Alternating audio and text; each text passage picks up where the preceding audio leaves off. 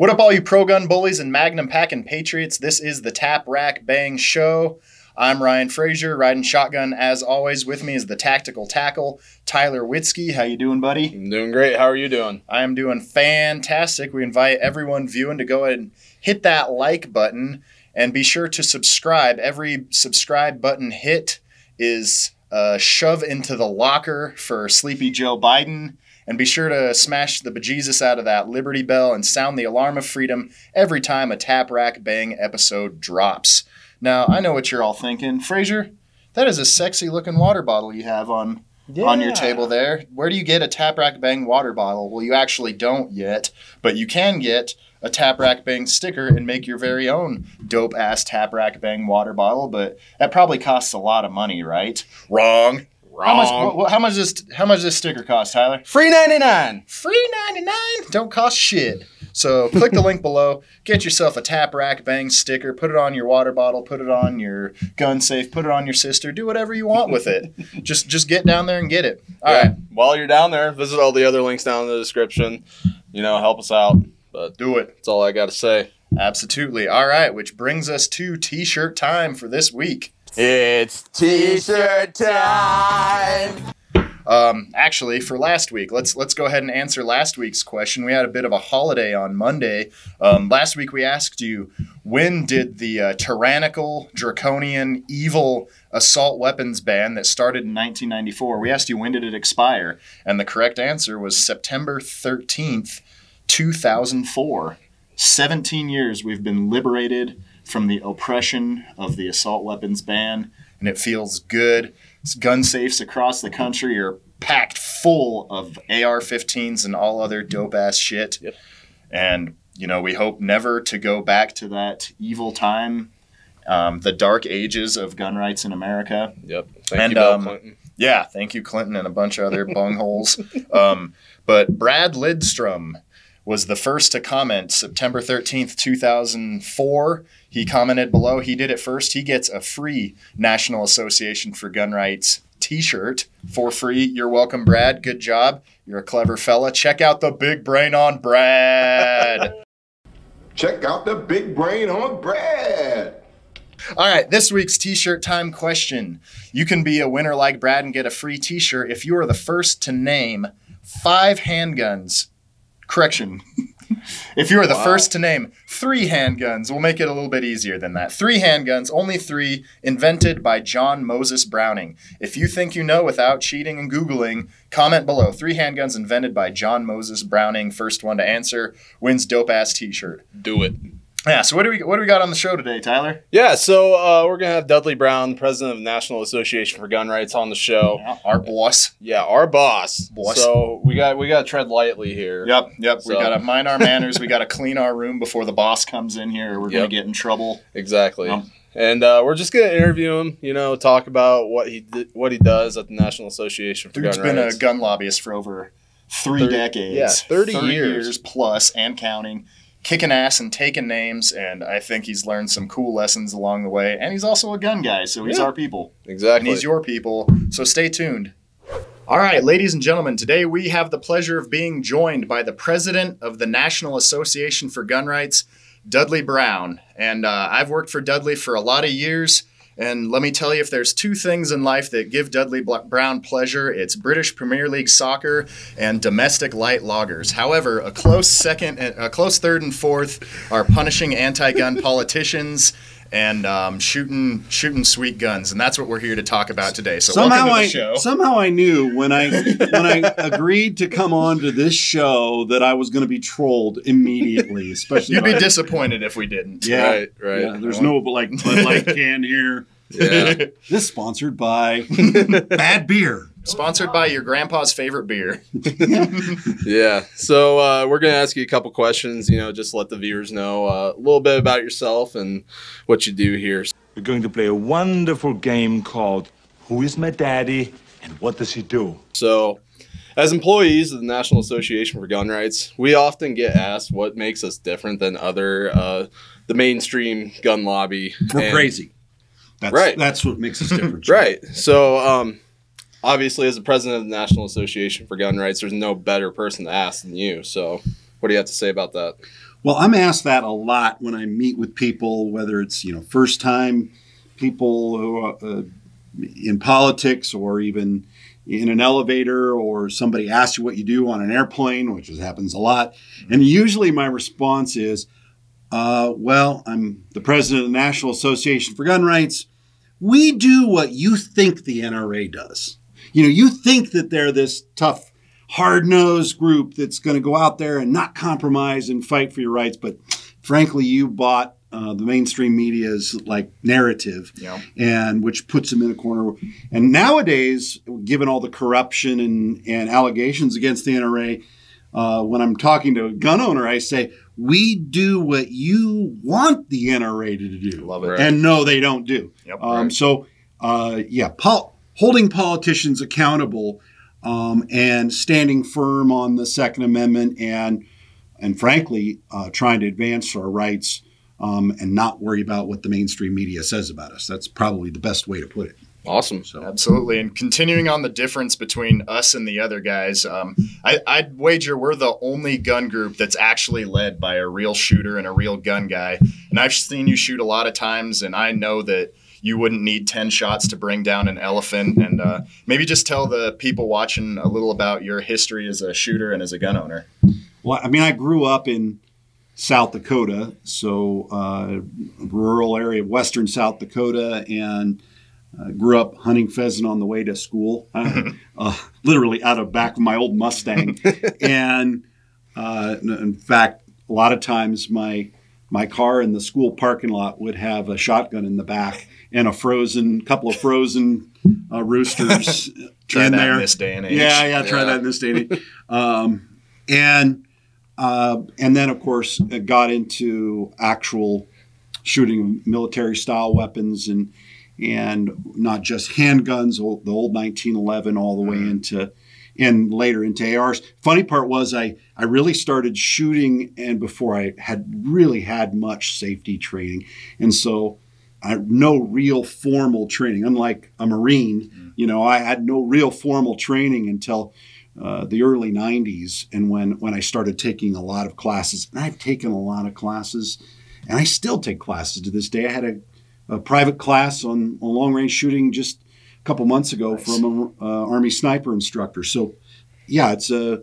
um, I enjoy the aspect of shooting, whether I'm good at it or not. And uh, I, I hate to say this, uh, maybe this is not a family joke. Um, shooting's just like sex. You know, you know, you don't have to be good at it to have fun. this is the right show for that joke. Right. Okay, I know. Yeah, only on this show, Yep. right? So, so kind of building off of that, you have shot competitively in many different styles and disciplines. What's your favorite?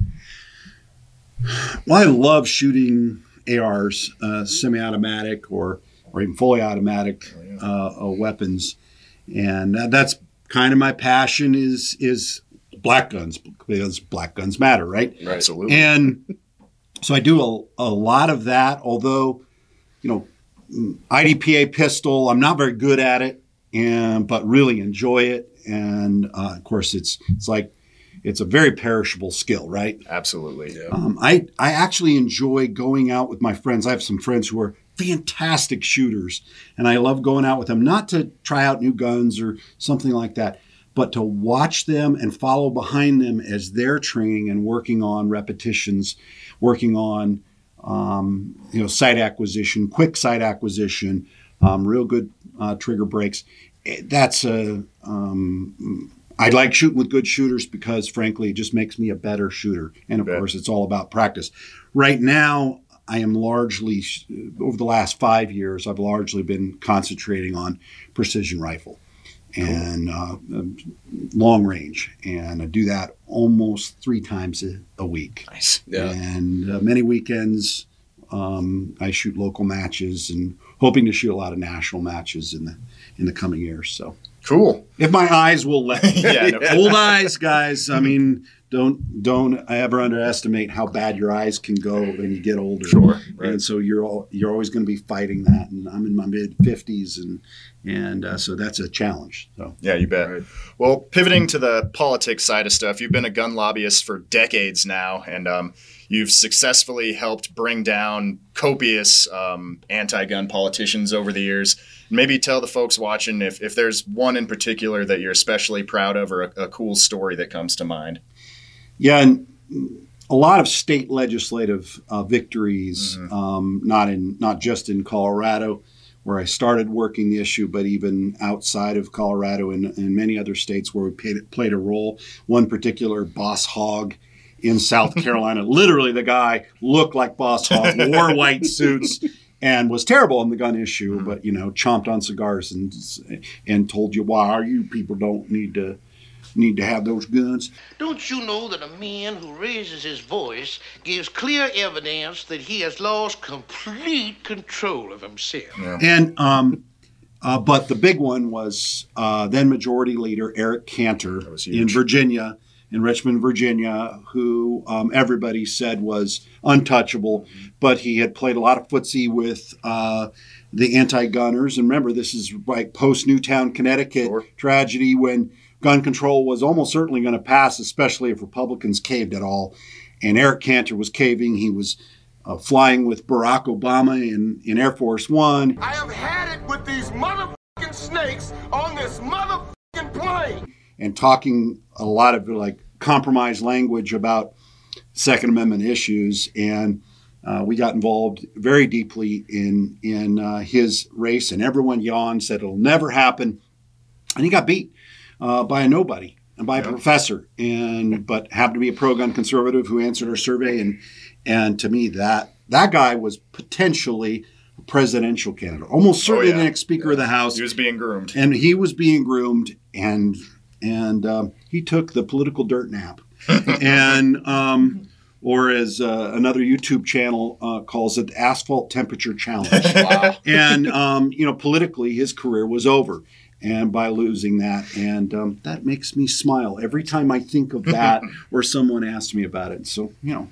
um, that there's an accountability especially when you live in a deep conservative district and as a member of congress and you and you play those kind of games um, you, you get stupid prices, right? Absolutely.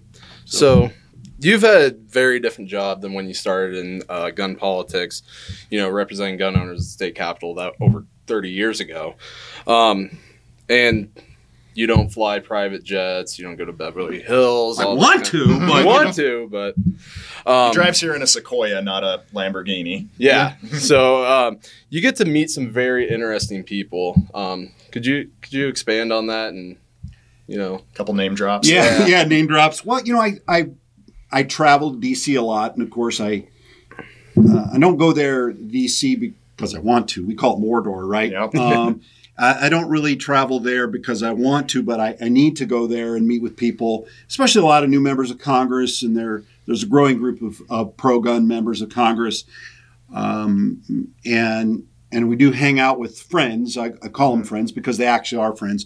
Uh, most notably, Congressman Thomas Massie, Yep. who's the Hou- chairman of the House Second Amendment Caucus, and work with him and his office a lot. And and of course, in the Senate, uh, Senator Rand Paul eh, um, from Kentucky, Senator Mike Lee from Utah, um, and and those are like good friends, people who we work with on a regular basis. But the odd part of my job is that the pressure as as the leader of a nonprofit is to raise money.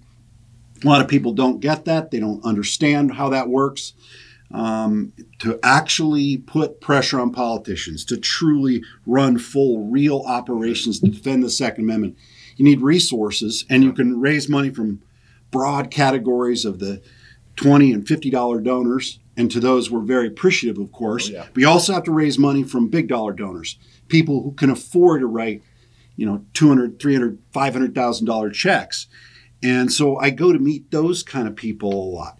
And sometimes I go to meet donors who are pretty good sized donors and they're stars themselves. Uh, Hank Williams Jr. is a member. Right. Awesome. And and you know, I'm not really a country music fan per se. I know he's about ready to kick me, but but Why didn't um, he get that tour meeting? yeah, yeah. And it's not a, and it wasn't even really a tour meeting. I went, he, he invited me to go backstage and I got to meet him and I'm sta- standing there looking at him going, this is like country music God, right? Yeah. Right. And it was a bit weird. And, and then of course he, uh, he went up on stage and I didn't really know this. Hank gets up on stage and starts playing piano. And he said, when I was a kid, my mom said, you don't know you really don't. Little Hank doesn't know how to play piano. He's six years old and doesn't know how to play piano. And of course, his family in Nashville, when they, his house was like the gathering spot of every country music star of the era. And in his, so what they do? They grabbed somebody to teach him. Who taught him to play piano? Jerry Lee Lewis taught Hank Williams Jr. how to play piano. and that you know, I'm like looking at the guy like I just talked to you and and yeah, weird. Um, Another one that was interesting was um, maybe possibly one of the weirdest days of my life. I was at a very big donor's house um, mansion, and he has four Rio Monets on the walls of his of his built house, and um, and he uh, he said, I got a friend coming over. And right in the, a little bit later, I said, okay, great. He's my friend's here. And he said, by the way, uh, you call him Your Highness, not Your Majesty. Certainly, Your Eminency. This is the, the, the King of Spain.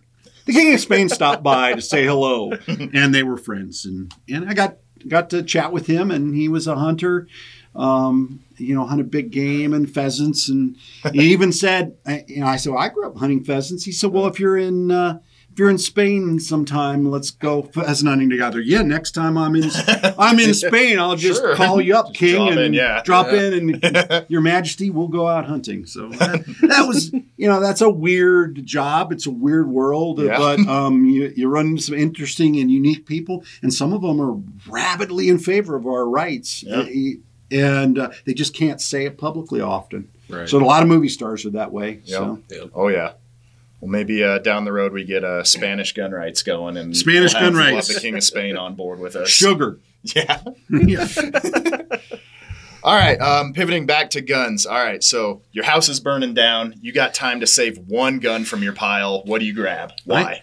I have a side by side Savage Fox shotgun that has been in my family since I don't know what year it was made. I still don't know. It was Uh-huh. my grandfather uh, gave it to me. He was blind. Um, he lost his sight in the in the late 40s, and and uh, but but he had given it to me when I was a kid. It's what I really started hunting with. Mm-hmm. Um, I would be hard pressed to uh, replace. You can't replace yeah, that. exactly. I can Those replace. family heirlooms are Yeah, priceless. I can replace a lot of a lot of guns, um, but uh, but that's the one you can't. Um, and you know, I have some go-to guns. Um, I think the the go-to gun that uh, that we've featured on some videos, which is a piston AR, Mhm. all decked out, and and a few items that that I train on a lot. That's a, probably my second. sure. So yeah, Right on. Sweet. Definitely cool choices. All right. Final question. Going inside your waistband, what do you got? I, I really the concept that you two would go inside my waistband makes me Time to whip it out. Yeah, I'm like, I'm like, okay, you want to try? Uh, well, it's it's here Yep. on on on our desk here. It's it's kind of an interesting. I'm an old 1911 Yep. guy, of Yeah. course. I know you're going to make the jokes. Fudge. um, right, yeah, fudge. This is about as far from a Fudd gun as you can get, though. Yeah. I'll say that. Well, and I, and a number of years ago, I started uh, shooting the striker fired guns. Of course, I've uh, always had lots of friends with Glocks, and I've owned a couple Glocks, but never really carried them.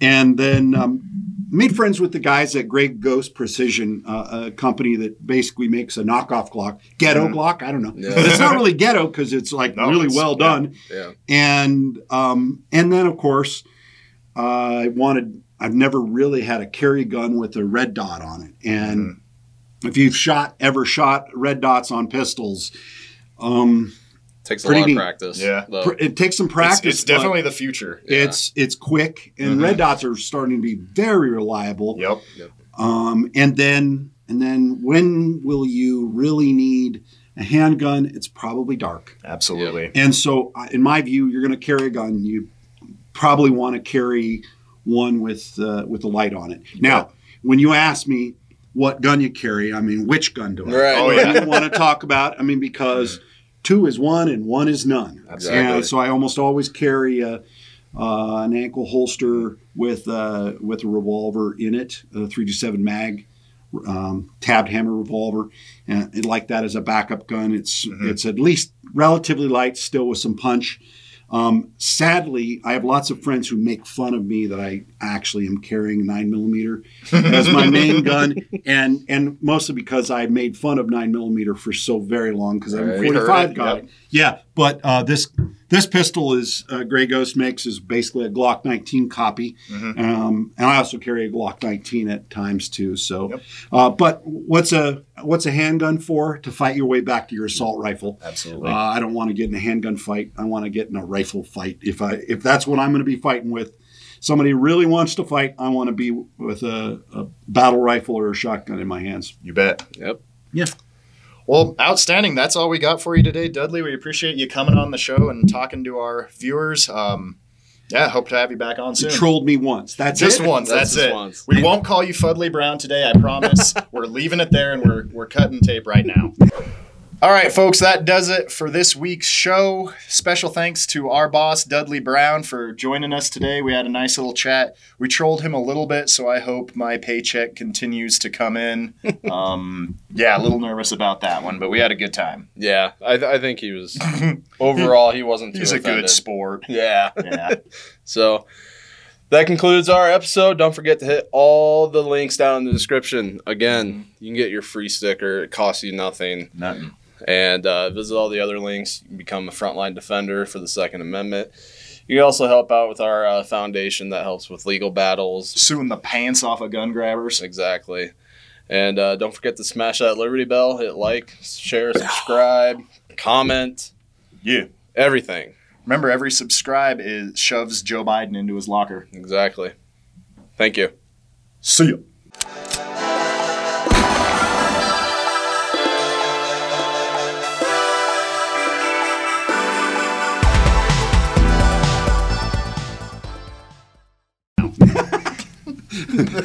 All right, all right. Okay, Thank you. I'll sneak.